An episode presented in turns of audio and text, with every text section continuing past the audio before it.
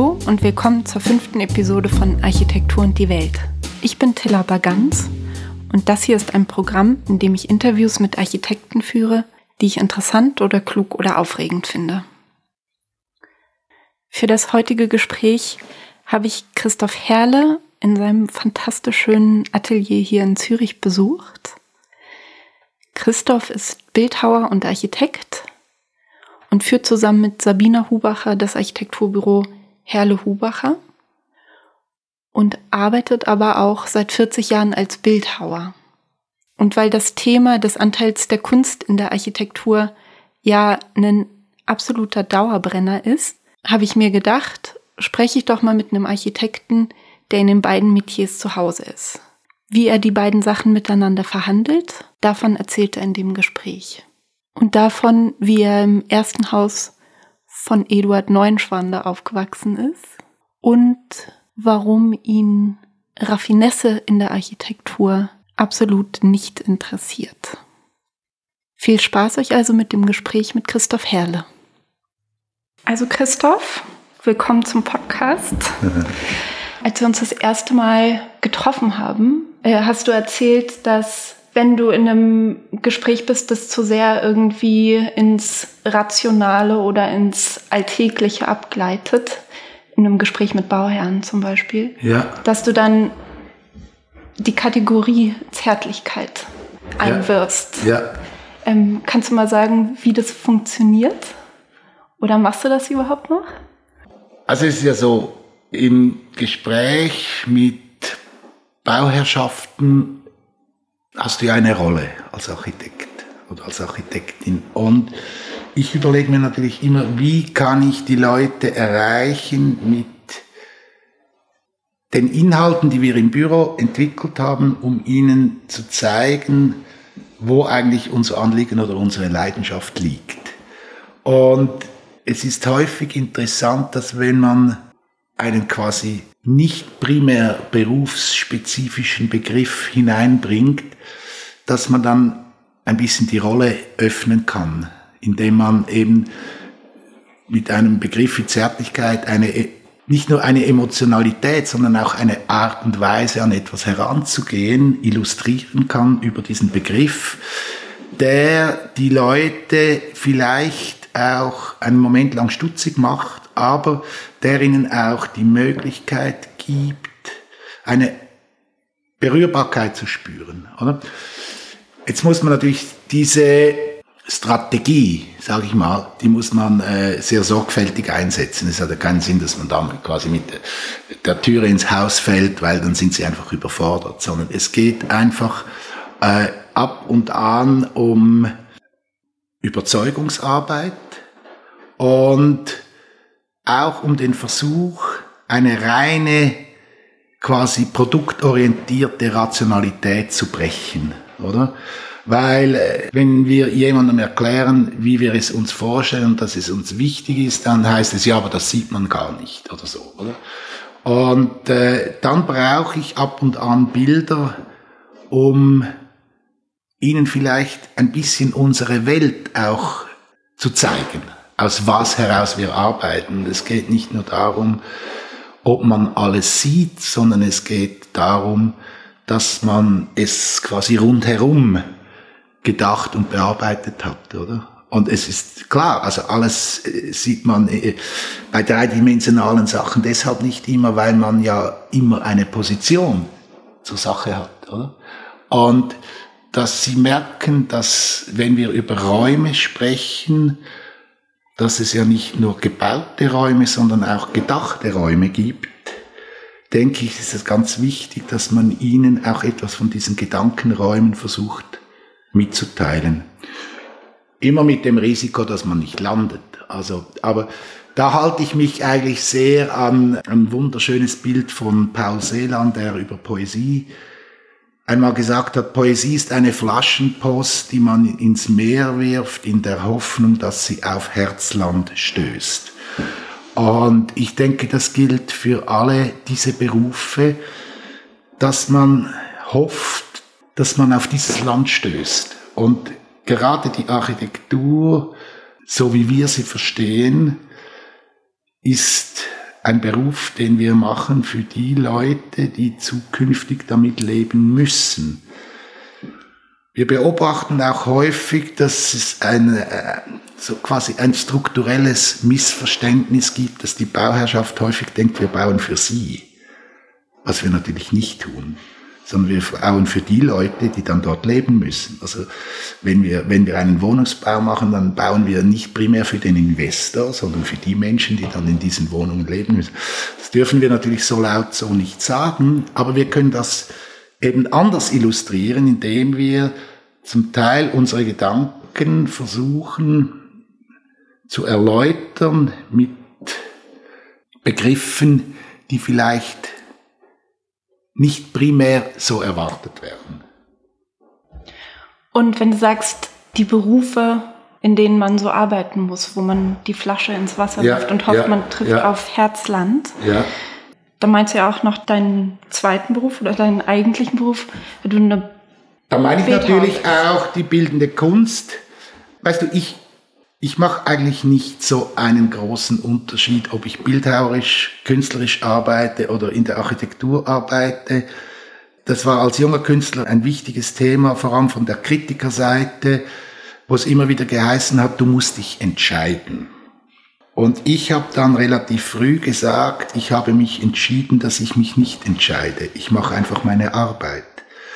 Und es ist so, dass mir die Architektur in vielem auch hilft, meine künstlerische Arbeit zu machen. Nicht zuletzt auch im finanziellen Bereich. Ich bin in meiner künstlerischen Arbeit finanziell restlos unabhängig.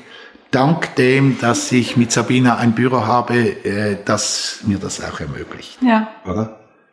In der bildenden Kunst ist natürlich diese Idee, dass das Werk berührt, das ist, das ist zentral, oder? Also von daher äh, ist es vielleicht offensichtlicher in der bildenden Kunst, weil die Inhaltlichkeit einer künstlerischen Arbeit, die wird ja nie so rezipiert, wie man sie meint. Aber ich versuche sie immer so zu meinen, dass man sie rezipieren kann und es einen Inhalt gibt. Mhm. Oder? Also ich habe keine Vorstellung, wie man meine Kunst verstehen muss. Ich finde das auch schwierig, wenn diese Vorstellung zu eng ist. Was ich versuche, ist Arbeiten zu machen, von denen ich überzeugt bin, dass sie so privat sind, dass sie eine allgemeine Komponente haben. Ja. So sehr ins Spezifische zu gehen. Dass sie allgemein ja. gültig sind.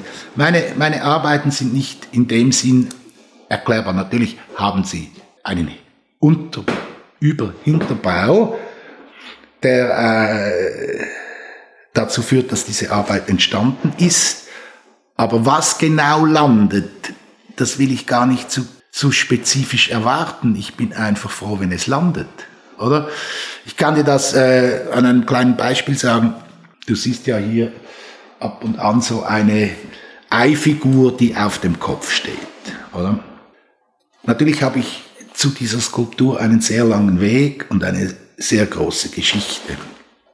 Die Leute, die diese Arbeit sehen, die haben diese Geschichte nicht, aber sie sehen gewisse Dinge. Sie sehen, dass diese Arbeit in einem labilen Zustand steht, dass es quasi so, wie sie steht, physikalisch eigentlich nicht möglich ist, dass es von daher eine Behauptung ist, ein Ei kann nicht auf dem Kopf stehen, aber es gibt in der Kunstgeschichte diese Ambition schon lange. Deshalb ist äh, dieses kleine Bild von Piero della Francesca, äh, das ist die Mailänder Madonna, und du siehst in der Muschel über dem Kopf von Maria hängt ein Ei an einem ganz feinen Faden, oder? Und ich habe dieses Bild, ja, ich weiß nicht, an langer Zeit gesehen. Und das hat mich einfach derart beschäftigt. Und als ich dann noch gesehen habe, dass Brunelleschi eigentlich die Kuppel vom Florentiner Dom auch eine ein aufgestelltes Ei ist. Und so. Das hat mich einfach extrem berührt und zwar deshalb auch, weil aus der Natur ist das Ei die absoluteste Form. Was in der Geometrie die Kugel ist, ist in der Natur das Ei. Aber das Ei ist ja geometrisch nicht definiert. Also das Ei ist eigentlich immer wieder anders. Trotzdem muss man es, um es zu machen, natürlich geometrisch definieren und mit drei Raden kann man ein Ei konstruieren. Oder? Und also so hat eine solche Skulptur einen sehr langen Werdegang.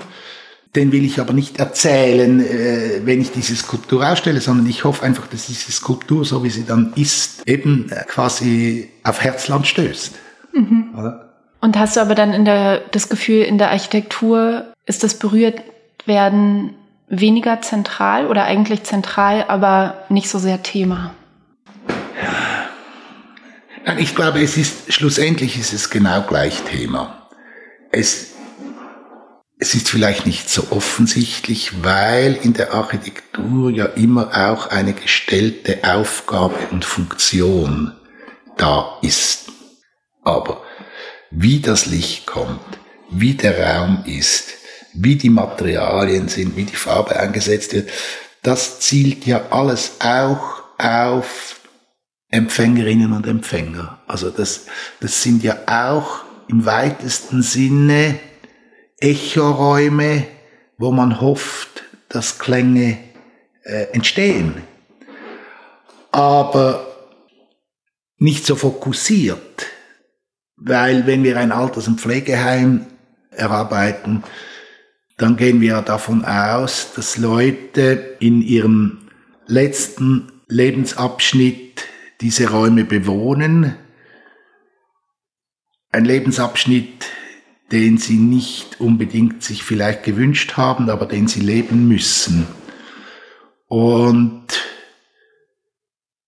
dann sich zu überlegen, was können wir beitragen, dass dieser Lebensabschnitt auch gangbar und lebensmöglich ist.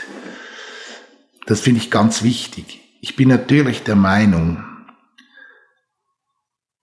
das ist vielleicht ein bisschen ein Unterschied zur Kunst, dass Architektur die Menschen nicht glücklich machen kann.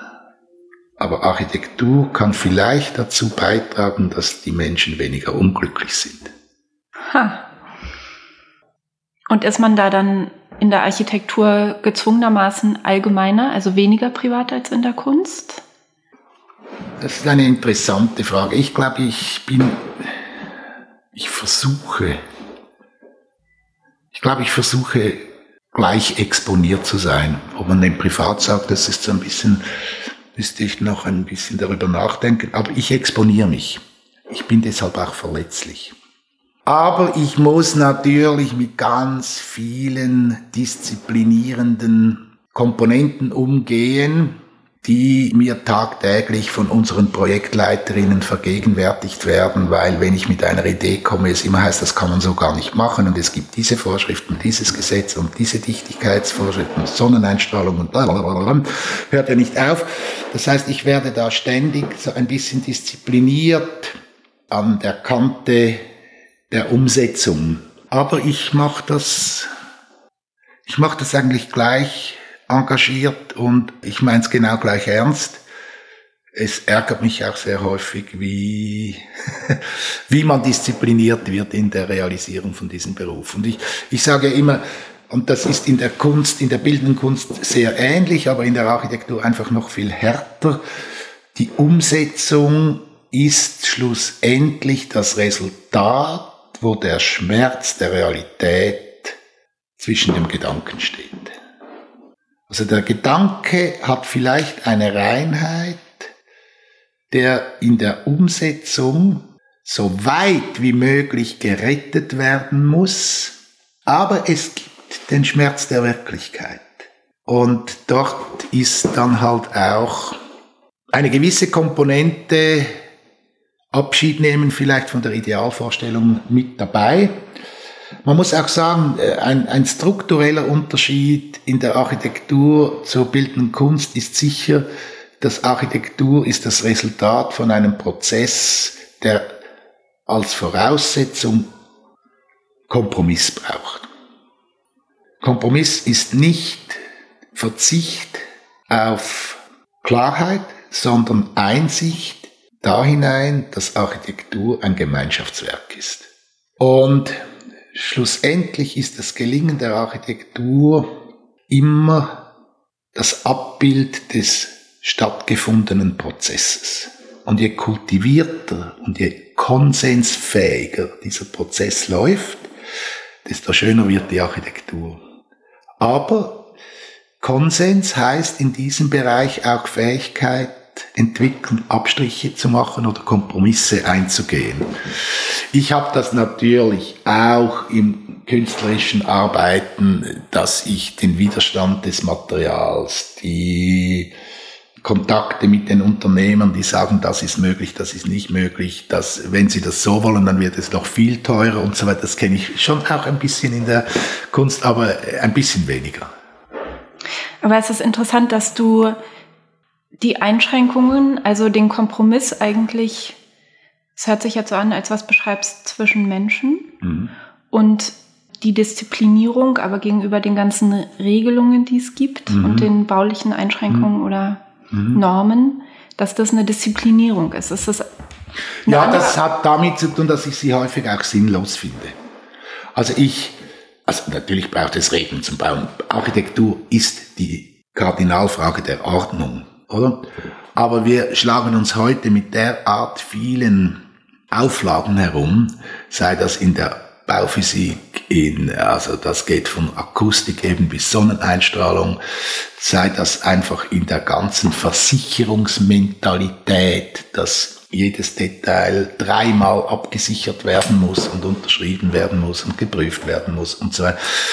Das äh, vor allem Lärm und Feuerpolizei, ich meine, das, das sind Selbstläufer, oder? Also wieso, wieso muss eine Stadt leise sein, oder?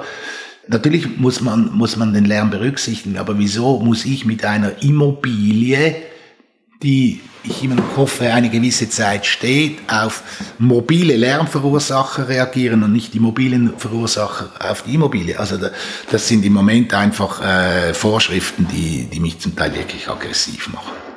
Und da muss ich dann schon ab und an ein bisschen mit dem Gedanken kämpfen, dass ich mich fremdbestimmt und eben diszipliniert fühle. Mhm. Weil du jetzt vorhin auch gesagt hast, die Disziplinierung kommt durch die Projektleiter bei euch im Büro. Ähm, hast, wer hat das denn früher gemacht, als du noch, hast du das da selber gemacht oder? Hast ja, also es ist einfach, das kennst du ja selber. Ich meine, das Regelwerk der Vorschriften ist monströs angewachsen in den letzten Jahren. Und, und was letztes Jahr noch möglich war, hat seit dem Januar 18 eine neue Vorschrift und ist nicht mehr möglich. Und zwar, wenn ich das äh, äh mit den Projektleiterinnen sage, das ist natürlich ein bisschen, ist ein bisschen böse. Aber ich meine, die haben auch ihren Job und ja. die müssen dieses, äh, dieses Werk dann schlussendlich durcharbeiten und, und, und in die Realisierung führen. Und äh, da haben wir auch ein bisschen geteilte Rollen, ja. oder? Und dann ist es natürlich so, dass die Rollenteilung, das ist das eine. Und das andere ist auch, es gibt auch unterschiedliche Mentalitäten. Es gibt Mentalitäten, die einfach versuchen, alles zu erfüllen. Und dann gibt's Mentalitäten, äh, wo das nicht die oberste Priorität ist. Oder? Und äh, auch das ist also auch intern äh, muss das ausgehandelt werden. Und hast du eigentlich feste Tage, wo du im, hier im Atelier arbeitest und wo du ja, im Büro bist? Das habe ich theoretisch. Ich bin Montag bis Donnerstag im Büro und Freitag, Samstag, Sonntag im Atelier. Und dann ist es wieder Montag. und gibt es aber auch Sachen, die, die die Architektur hat, wo du dich dann freust, am Montag wieder ins? Oh ja, okay. natürlich. Das gibt es. Es gibt einerseits Wettbewerbsprojekte, von denen man fasziniert ist, äh, mit denen man im positiven Sinn kämpft.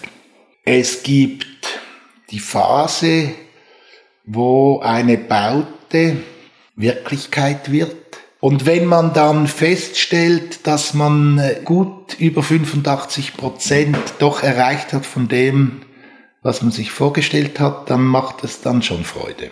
Nein, es ist so, dass Architektur, ich finde es einen wunderbaren Beruf. Ich finde es auch nicht zuletzt aus dieser Voraussetzung, dass man mit Menschen zusammen das entwickeln kann, das finde ich toll. Ich sehe das auch im Büro, diese verschiedenen Nationen und Mentalitäten und natürlich auch die kleineren und die größeren Schicksale, die da mit in den Alltag hineinkommen, finde ich spannend und ich finde die Fragestellungen häufig sehr spannend. Ich, ich überlege mir wahnsinnig gern, wie ein Gebäude städtebaulich platziert werden muss, was es in einem Gebäude für äh, Bewegungsführung gibt über das Licht und über die Wände und wenn man dann sieht, dass man das wirklich bauen darf und bauen kann und dass man da auch zur Frage zum Beispiel des Lichts eine Erfahrung macht, dann finde ich das schon toll. Oder zur Frage einer Körperlichkeit, das macht dann schon Freude. Ja, ja, absolut. Du hast ja erst eine Ausbildung gemacht als Steinbildhauer. Ja. Und was hat dich dann zur Architektur getrieben? Ja, wie soll ich das sagen? Ich habe eigentlich als Jugendlichen schon sehr den Wunsch gehabt, bildhauerisch zu arbeiten. Habe dann mit dieser Steinbildhauerlehre einen harten und auch ein bisschen abgeschminkten Alltag gehabt. Also das ist morgens um Viertel vor sieben in der Werkstatt und dann als Lehrling dienen und am Abend wischen und am Freitagabend ganz sorgfältig wischen. Und der Blechspind, wo man das Schöpli aufhängt und vielleicht schaut, ob der Italiener nebendran ein neues Pin-Up Girl aufgehängt hat in seinem Spind und so. Also, weißt du, das war irgendwie toll und streng und auch absolut unromantisch. Und dann habe ich begonnen, da ich ja das nach dem Abitur gemacht habe und nicht mehr in die Gewerbeschule ging, das wollte ich dann doch nicht mehr machen Heraldik und so weiter. Das hat mich dann nicht äh, wahnsinnig interessiert. Und dann bin ich äh, an der ETH, habe ich Kunstgeschichte Vorlesungen besucht und habe dann da sehr schnell diesen Ort spannend gefunden. Bin selber in einem Haus aufgewachsen, das mit einer großen architektonischen Ernsthaftigkeit gebaut wurde. Es war das erste Haus von Eduard Neuenschwander, als er nach seinen Jahren bei Alvaralto in die Schweiz zurückgekommen ist, hat er für meine Eltern sein erstes Haus gebaut. Also er hat zuerst für meine Eltern in einer Wohnung ein Schlafzimmer Einrichtung gebaut und äh, wenig Geld, aber er hat das gemacht und das war, das, äh, das war sehr intensiv. Das heißt, ich bin in Architektur aufgewachsen und ich hatte immer eine Beziehung zur Architektur und ich hatte schon als junger Mensch eine gewisse Skepsis gegenüber den Kunstschulen, weil Künstler werden wollte ich nicht lernen. Das hat mich nicht interessiert. Das heißt, ich habe auch den Weg über die Architektur, wenn man das so sagen darf, genommen, um meinen künstlerischen Weg selber zu gehen und nicht äh, in diese Schulverschwörung, man muss sich, äh, muss sich das auch vergegenwärtigen. Also das war Ende der 70er Jahre, Anfang der 80er Jahre. Da sind in der Kunstausbildung auch viele Bewegungen passiert. Und das habe ich nie gesucht. Das habe ich nicht gesucht. Sondern ich wollte meinen Weg gehen, aber ich wollte eine Basis haben, auf der ich auch eine gewisse Kompetenz habe. Das heißt, ein Handwerk, wenn du einmal ein Handwerk gelernt hast, verstehst du eigentlich jedes Handwerk, oder? Der Stein ist spannend, weil wenn du ihn zwingst, dann geht er kaputt. Aber dasselbe geschieht natürlich beim Holz und äh, beim Stall und so weiter. Und von daher war das eine Ausbildung, die ich in einem generelleren Sinn auch für mich gedacht habe. Und dann hat mich in der Architektur, hat mich immer der Maßstab interessiert. Also das Große und das Kleine, oder? Und das hat mir auch in der, in der Skulptur sehr geholfen, dass ich äh, etwas über Dimensionen wirklich weiß. Ich habe nie kleine Skulpturen gemacht in der Idee, dass man sie dann einfach viel, viel größer machen kann und dann draußen aufstellen, sondern wenn ich etwas für draußen geplant habe, dann habe ich es groß geplant. Also ich habe einen anderen Zugang zu Maßstäblichkeit und ich hatte sehr früh den Wunsch, auch im Außenraum zu arbeiten. Und da hat mir natürlich die Architektur sehr viel Kompetenz gegeben. Fällt dir eine von den beiden Arbeiten leichter? Weißt du, über, über meine künstlerische Arbeit denke ich jetzt seit 40 Jahren nach. Und in der Architektur mache ich das nicht genau gleich. Ich muss auch sehr viel über Architektur nachdenken, weil es einfach sehr viele Probleme zu lösen gibt. Und ich habe auch in der Architektur Themen, die ich versuche immer wieder reinzubringen. Aber äh, ich kann dir das so sagen. Wenn ich hier im Atelier arbeite, dann habe ich mich selber recht gern. Ich halte mich irgendwie auch noch recht gut aus im Atelier. Und im Büro geht mir das nicht immer gleich. Mhm. Die Themen, die du dann versuchst in der Architektur in die unterschiedlichen Projekte immer einzubringen. Mhm. Was sind das denn für Themen? Das sind vor allem Themen von Körperlichkeit. Im weitesten Sinn Körperlichkeit und Umsetzung in die Materialien. Ich glaube, wir haben nicht die Ambition, in der Architektur quasi künstlerische Themen zu implementieren. interessiert mich auch nicht. Aber Erscheinungsform, Materialisierung, Körperlichkeit, Strukturierung, also grundsätzliche Themen von Rhythmus, Horizontalität, Vertikalität, dann sicher Verzicht auf Raffinesse. Wir wollen nicht raffiniert sein in der Architektur. Warum denn nicht? Das hat etwas Selbstgefälliges. Es interessiert mich nicht. Es interessiert mich nicht. Ich denke, Architektur ist ein ganz faires und schönes Geschäft eigentlich. Und alles, was in den Bereich von Design und Karosserie geht, ich sage es jetzt ein bisschen abschätzig, aber ja. Äh, das interessiert mich nicht. Und es interessiert mich auch deshalb vielleicht nicht, weil es so viele andere machen. Und es führt auch in eine Geschwätzigkeit in der Architektur, die mich nicht interessiert. Architektur ist etwas unendlich Physikalisches. Und es geht um Kräfte, die sich organisieren müssen und die abgetragen werden müssen und es geht nicht um Formalismen. Und gibt es da eine Überlagerung von den Sachen, die du jetzt als künstlerische Themen gibst ja. und die Geschwätzigkeit? Oder ist das, also wenn du sagst, es interessiert dich auch nicht, künstlerische Themen in die Architektur? Auch in der, äh, in der Kunst interessiert mich die Geschwätzigkeit nicht, überhaupt nicht. Im Gegenteil, ich versuche unbesprochene Arbeiten zu machen, die die Offenheit haben, dass man sich einen Text oder dazu eine Sprache findet. Und unbesprochen, was? was unbesprochen heißt weit weg von zu linearen Verweisen, oder? Also, ich finde Jeff Koons deshalb einen schlechten Bildhauer, weil das ist einfach linear, diese polierten Pudel oder Ballonhunde äh, oder so. Erstens äh, äh, sagt jeder, das ist ein Ballonhund. Also ich finde, ich finde es einfach nicht interessant.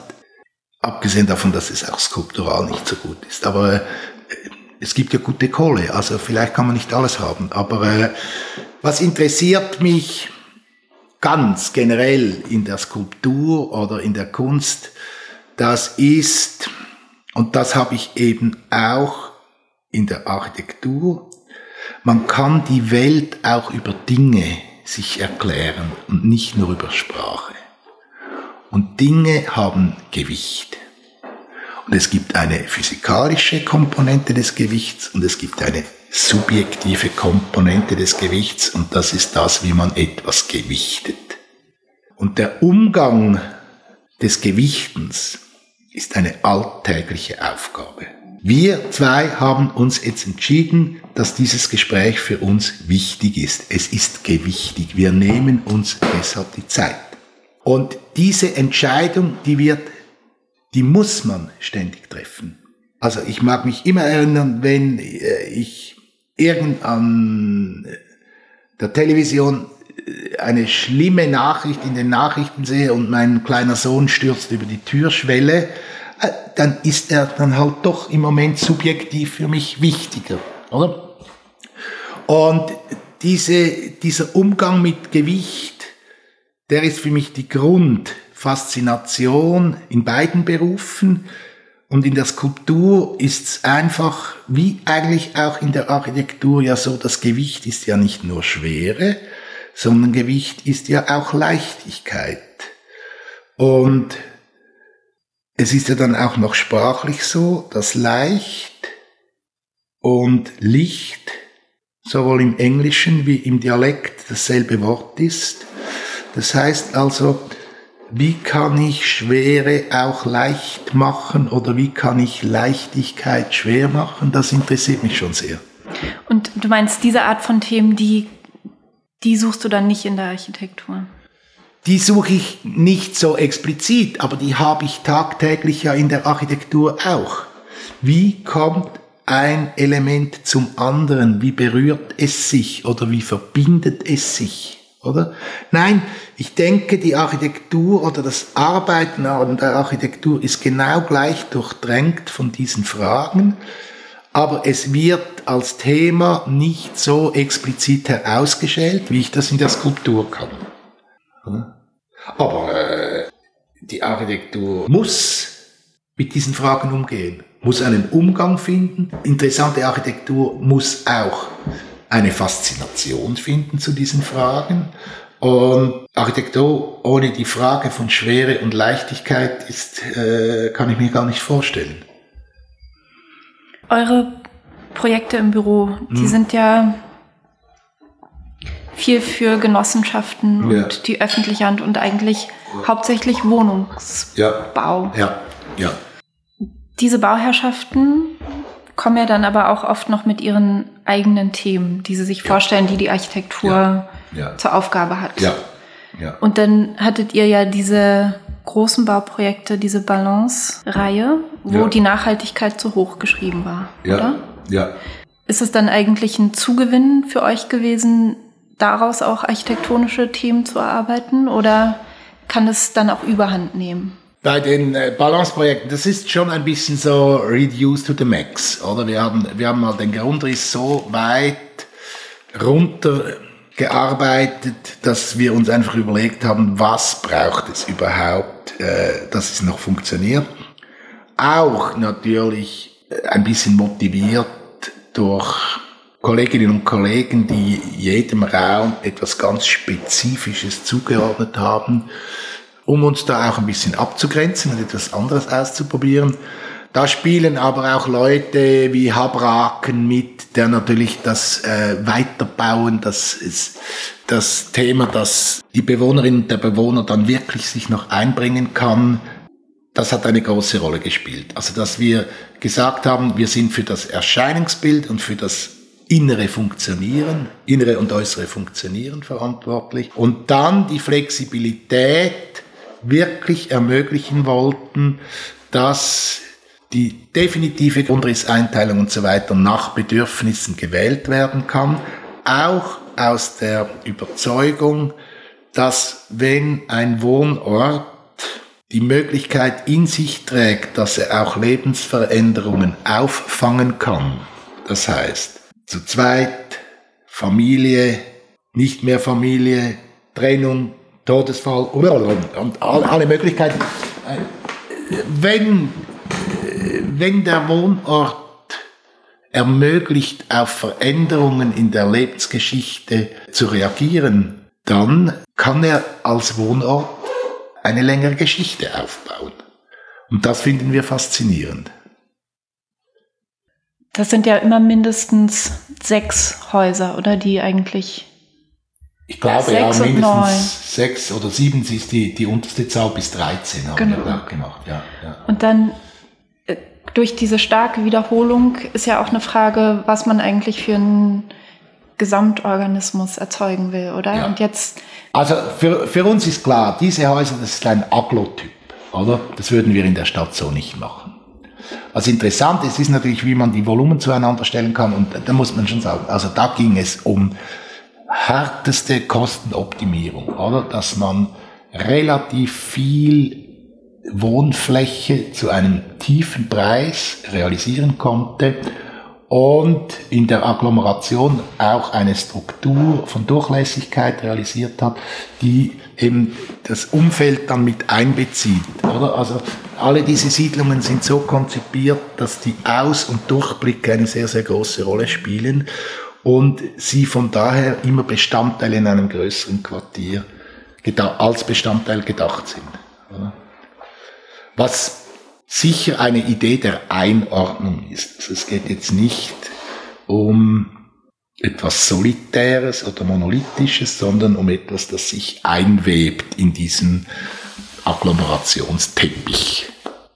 Was ich noch ganz interessant fand, war, dass ursprünglich war es ja so konzipiert, dass sieben Büros wie ja. eine Siedlung bauen sollten, ja. oder? Und dann hat man sich aber entschieden, dass es eigentlich einen Haustyp geben ja, das war ein, äh, das, das war ein äh, interessanter Prozess. Also es waren sieben Büros eingeladen und diese sieben Büros, die haben zuerst einmal äh, gerungen um den Städtebau und wir haben dann diesen Vorschlag der Einzelhäuser so gebracht und dann war die Situation die, dass der Investor gemerkt hat, dass er mit diesen sehr zum Teil auch architektonisch spezifischen Vorstellungen das finanziell nicht stemmen kann. Man muss auch sehen, die erste Siedlung in Wallisellen, die war an einem sogenannten unattraktiven Ort, Anflugsgebiet, in der Gemeinde selber ein, ein Quartier mit einem mittelmäßigen Ruf und die Idee war natürlich, diese Überbauung auch auf den Markt zu bringen mit einem richtigen Preisbrecher. Und der Investor hat einfach gemerkt, dass er das nicht hinkriegt mit diesen sieben Büros. Das wird zu teuer.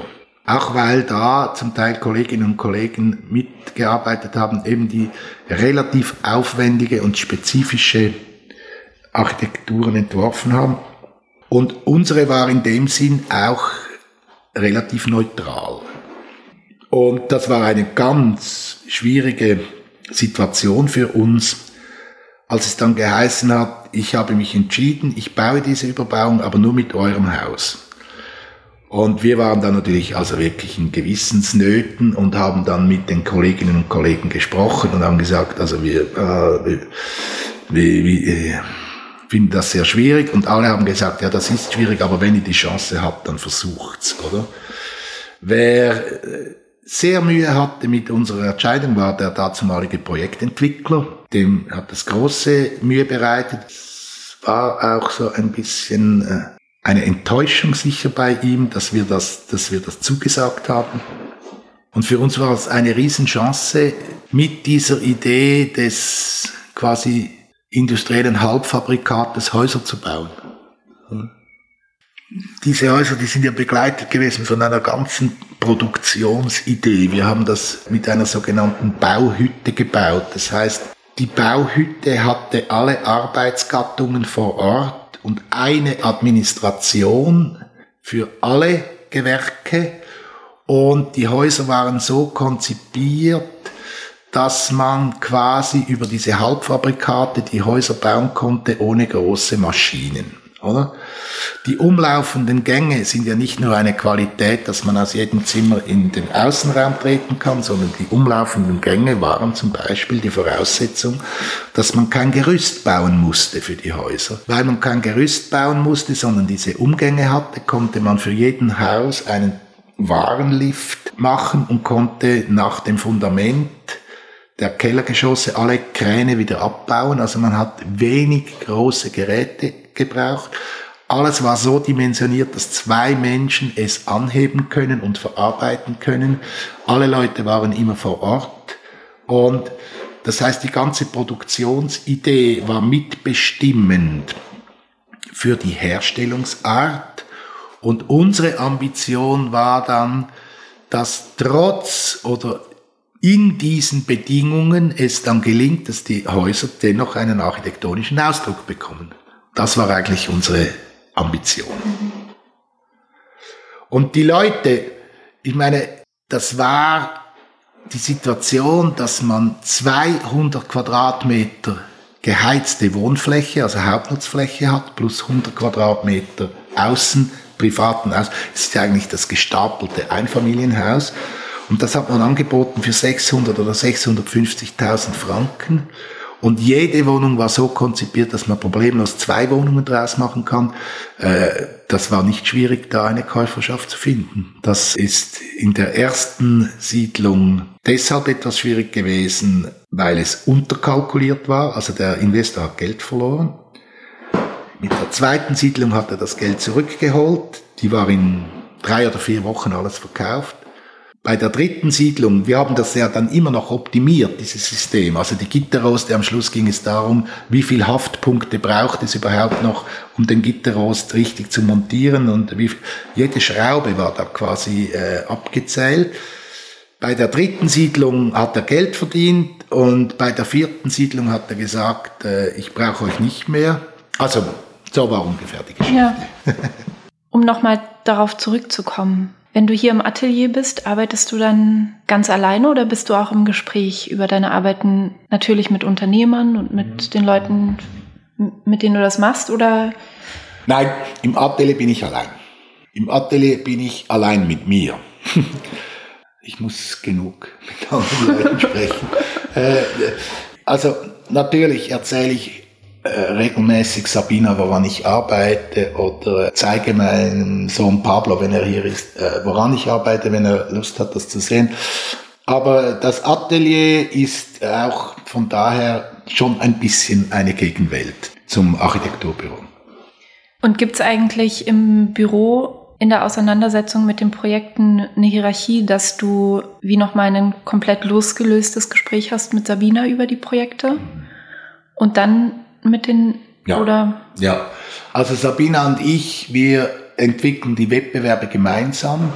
Wir erarbeiten die Punkte, die uns wichtig sind, die Inhalte, die uns wichtig sind, und dann machen wir es so, dass die Projektgruppen, die an einem Projekt arbeiten, regelmäßige Korreferate mit uns machen über ihr Projekt.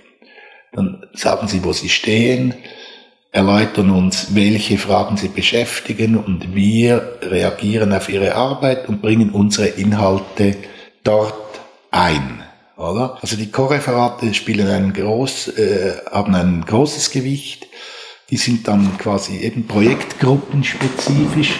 Und dann ist es so, dass wir sind ja nicht so ein großes Büro, wir sind ein, wir sind ein größeres Kleinbüro dass äh, für einige Projekte eher Sabina verantwortlich ist, für andere eher ich. Sie hat zwei, drei Projekte, für die sie schwerpunktmäßig auch mit den Teams verantwortlich ist. Ich habe das auch.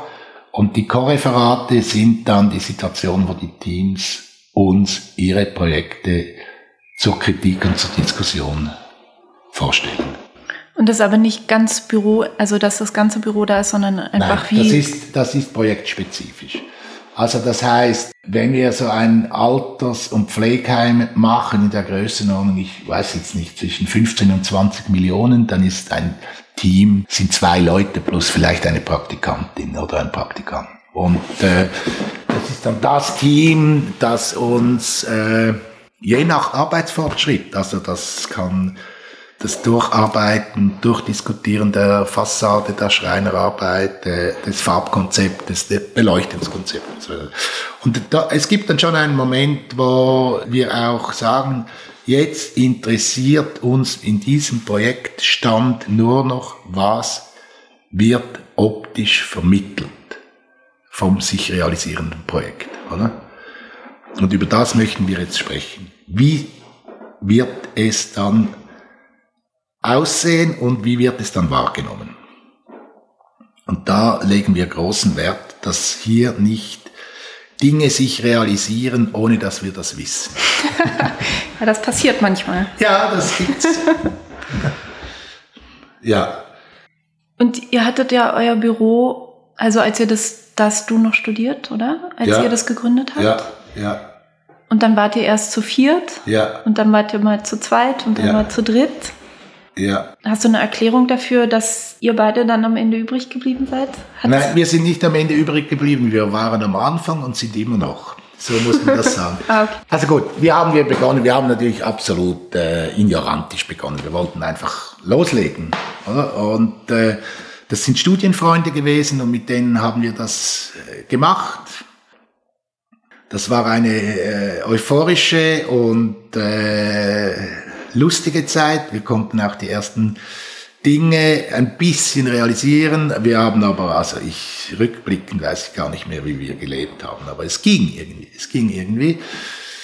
Dann gab es Schwierigkeiten oder mm, man hat sich zum Teil auch ein bisschen auseinanderentwickelt. Sicher war es nicht ganz einfach, dass ich in der Kunst als junger Künstler relativ schnell gute Möglichkeiten bekommen habe. Das war für gewisse Partner nicht so einfach, hat dann nicht unbedingt äh, dazu geführt, dass das unsere Viererkonstellation gefestigt hat und hat dann dazu geführt, dass Sabine und ich das alleine weiter entwickelt haben. Und dann hat es einfach Phasen gegeben von absoluter Verzweiflung, weil nichts geklappt hat, kein Wettbewerb gegriffen hat, keine Arbeit mehr. Und dann wieder ein alter Studienkolleg, der gesagt hat, er sei daran, sich zu fragen, wie es bei ihm beruflich weitergeht. Und man gesagt hat, komm, wir versuchen es zu dritt. Und das hat dann überhaupt nicht geklappt. Und äh, deshalb ist das mehr eine Episode als ein, äh, eine Epoche im Büro. Aber äh, Sabina und ich, das ist unhinterfragt. Wir sind ein Verhängnis und äh, sind das mit großer Freude und Liebe nach wie vor. und wenn ihr die Wettbewerbe zusammen erarbeitet, sitzt ihr dann zusammen und zeichnet oder redet ihr zuerst? Also schon beides. Also das weißt du ja irgendwie. Wenn einem etwas zufällt in einer Wettbewerbssituation, dann ist das immer ein glücklicher Moment. Es kann auch beim Duschen sein. Aber also das Begehen der Areale, das quasi Inhalieren der Atmosphäre des Ortes, sein Umfeld, die Frage, für wen soll das dann sein? Die Herausforderung, ein Programm zu bewältigen, das ist Gespräch und Skizze. Beim Eingießen in die Grundrisse liegt die Begabung ganz eindeutig bei Sabina. Sie ist einfach verdammt gut. Ich bin dann nicht so schlecht, wenn sie sagt, es geht nicht und ich sage doch, es geht wahrscheinlich schon. Und äh, da finden wir dann einen Weg. Das äußere Erscheinungsbild kommt häufig von Bildern von mir, aber das ist sehr dialogisch. Es gibt auch Dinge, weißt du, die sagen wir seit Jahren, das möchten wir mal ausprobieren, oder? Es gibt gewisse Themen, da bleiben wir einfach dran.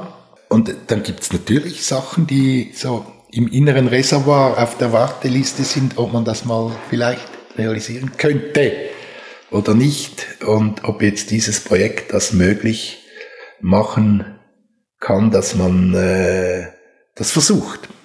Das ist äh, so, und da haben wir beide, haben wir da unsere Reservoirs und die tauschen wir natürlich aus.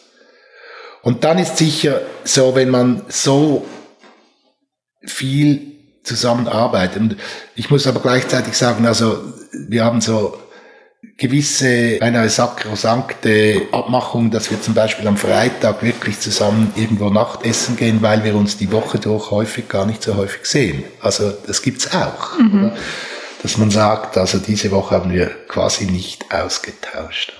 Das ist das eine. Und das andere ist, äh, Sabina und ich, wir sind in der glücklichen Situation, dass wir uns gegenseitig stark machen möchten. Wir möchten nicht über den anderen stark sein, sondern wir möchten, dass sich die jeweilige Person in dem, was sie macht, stark fühlt. Also wir sind von daher eher bestätigend uns gegenseitig äh, unterwegs, als dass wir uns knallhart da argumentativ in die Ecke treiben und äh, überzeugen. Und, sondern es geht schon darum herauszufinden, äh, was möchte der andere oder die andere und wie kann ich ihr helfen, dass das möglich wird. Also das ist, glaube ich, für uns jetzt der richtige Weg. Ja, hört sich nach einer, eigentlich nach der einzig machbaren. Äh, es ist Arbeit. Es ist Arbeit und es ist, äh, es ist eine gelebte Kultur, oder?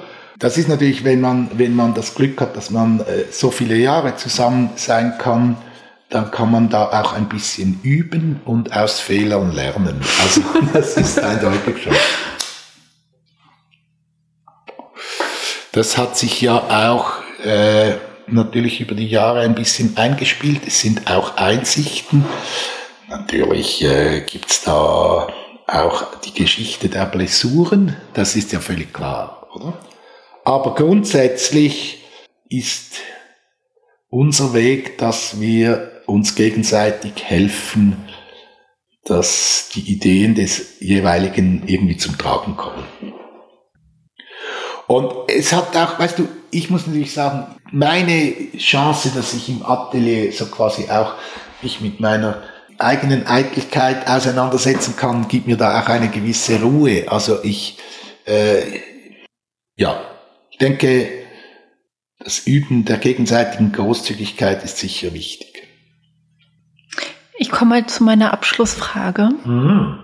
Und zwar will ich dich doch gerne fragen, ob du ein Buch hast, das dich in deinem Architektensein stark beeinflusst hat. Oder beeindruckt oder begeistert. Das habe ich so nicht. Aber ich habe viele Bücher. In mir und um mich.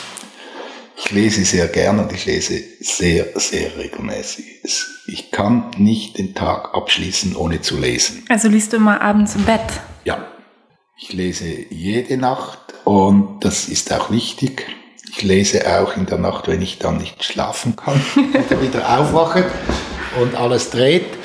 Und es gibt einfach Bücher, die mich begleiten und die ich auch zum Teil immer wieder lese. Und natürlich sind es Bücher, die mir große Räume eröffnet haben.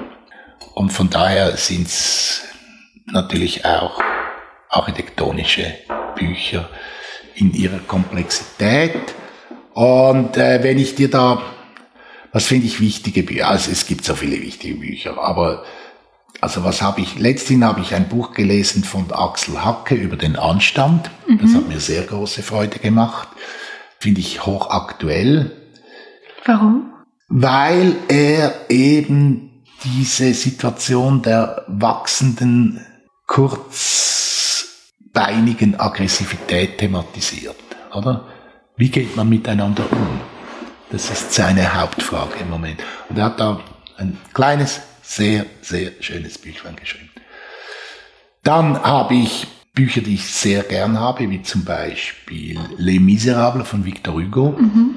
oder Germinal von Sola. Das kenne ich nicht. Germinal kennst du nicht? Nein. Oh, das lohnt sich. Kennst du auch nicht das Paradies der Damen? Nein. Oh, das ist auch von Sola. Da geht es um die Entwicklung äh, vom Kaufhaus. Aber nicht nur das Kaufhaus, sondern was bedeutet ein neues Kaufhaus in einem alten Quartier? Äh, wunderbares Buch. Es geht sehr viel über Räume, Stadträume und Innenräume. Also, französisches 19. Jahrhundert, sehr viele tolle Literatur. Die Russen, Tolstoi, Dostoevsky, Tschechow, habe ich alles wahnsinnig gern. In der Gegenwart bin ich etwas äh, einsamer. Es passiert mir nicht gleich häufig, dass ich einfach beim Hineinlesen in ein Buch merke, wow, das ist wahnsinnig ein Privileg, dass ich jetzt da in diese Welt einsteigen kann. Mhm. Ich habe jetzt gerade Ach Europa gelesen von Menasse. Heißt es Ach Europa oder das heißt es? Nicht genau. Also, das ist das letzte Buch von mhm. ihm. Und äh, irgendwie ein faszinierendes ah, Buch. Ah, ich weiß das in Belgien. Ne? Mhm, ah, ja. Mhm. Ein faszinierendes Buch, aber äh, sprachlich, ich bin nicht ganz gelandet. Mhm. Ich äh, sag nicht, musste, musste mir immer auch ein bisschen Mühe geben, äh, es weiterzulesen. Es ist interessant, es gibt äh, da Unterschiedlichkeiten. Ich muss sagen, als ich jung, wirklich jung war, da war ich noch in der Mittelschule, 70er Jahren, 78 oder so, habe ich das erste Mal 100 Jahre Einsamkeit gelesen von Garcia Marquez und habe mich sogar krank gemeldet in der Schule. Ich war so, ich war so angefressen von diesen 100 Jahren Einsamkeit. Das äh, hat mich wirklich wahnsinnig beeindruckt. Aber ein Buch, das ich quasi sage, das müsste man als Architektin oder als Architekt auf den Beruf bezogen gelesen haben, bin ich etwas ratlos. Mhm. Habe ich so nicht. Ich habe wirklich, was ich wahnsinnig gerne lese, sind, äh, da ist der John Berger auch so einer, Kunstbetrachtungen oder Architekturbetrachtungen, Leute, die nicht nur gut schauen können, sondern die dann auch noch für ihr Schauen eine Sprache finden, das finde ich immer wahnsinnig beglückend. Mhm. Das finde ich wahnsinnig beglückend. Überhaupt einfach das Privileg, ein Buch zu nehmen und an einer Welt, an einer Person teilnehmen zu können, das finde ich irrsinnig. Das finde ich ein großes Privileg. Mhm. Brauche ich auch wirklich. Also ohne Bücher wäre ich, wäre ich ein bisschen aufgeschmissen. Hast du dann so ein, ein Architekturbuch, das du sagst, das muss man gelesen haben? Nee, ich habe nur, nee, habe ich auch nicht. Mhm. Aber ich habe Geschichten mit Büchern. Einfach, mhm. als ich ich hatte irgendwie, als Kind bin ich ganz viel in die Bibliothek gegangen und aber in mhm. der Uni habe ich mich ein bisschen vor der Bibliothek gefürchtet. Mhm. Es war so eine Überwältigung. Mhm. Und dann bin ich da doch irgendwann mal gelandet und dann bin ich auch wie eigentlich erstmal nicht mehr rausgegangen. Mhm. Und da habe ich einfach das Gesamtwerk von Prouvé ja. gefunden, einfach mit diesen Wahnsinnsskizzen. Ja. Und ja. da einfach mal zu sehen, was das heißt, weil ja. in meinem Leben gibt es keine Architekten. Ich weiß nicht, wie die arbeiten. Ich habe nur das gesehen. Ja. Eigentlich konnten mir nur die Bücher das zeigen. Ja, okay. Und dann einfach zu, ach, das gehört alles dazu. Und man denkt da über diese Details nach, okay. weil wir im Studium einfach noch in 200 Grundrissen waren oder so. Also einfach zu wissen, was, was das für Welten sind. Ja. Ja, also äh, das, das gibt es natürlich schon. Äh, solche Persönlichkeiten, wo man dann auch über das Buch irgendwie an ihrem Werk mindestens in einem gewissen Bereich teilnehmen kann. Das finde ich, das finde ich auch ganz toll und beglückend. Das, das ist so. Aber äh, dieses Buch, das gibt es für mich nicht. Ja. Aber es gibt zum Glück Bücher. es gibt zum Glück Bücher. Ich wollte dich noch fragen, wie kommt denn das dazu, dass deine Plexiglas-Projekte oft diesen krassen pink-orange-Ton haben? Also, das ist einfach so, in diesen Plexigläsern hat es Fluor. Und Fluor zieht das Licht an. Und das ist, das ist natürlich einerseits eben das Wortspiel, dass das Licht in diesem lichtdurchlässigen Körper sich wie materialisiert über das Material. Weil es leuchtet ja ohne, dass es beleuchtet ist. Also es hat ja nicht eine zusätzliche Leuchthilfe, sondern es leuchtet aus sich. Und man sieht es überall, wo es Flur drin hat, werden die Ränder werden dann so leuchtend, oder? Und äh, das finde ich einfach toll.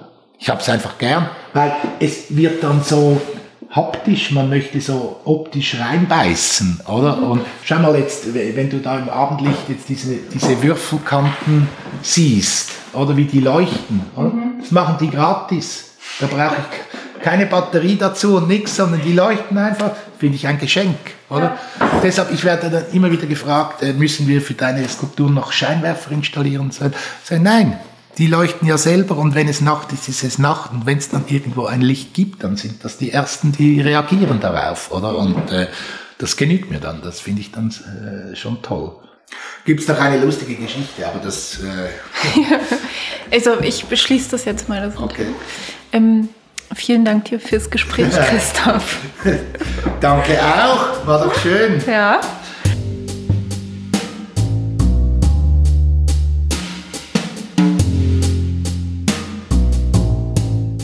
Das war also Architektur und die Welt mit Christoph Herle.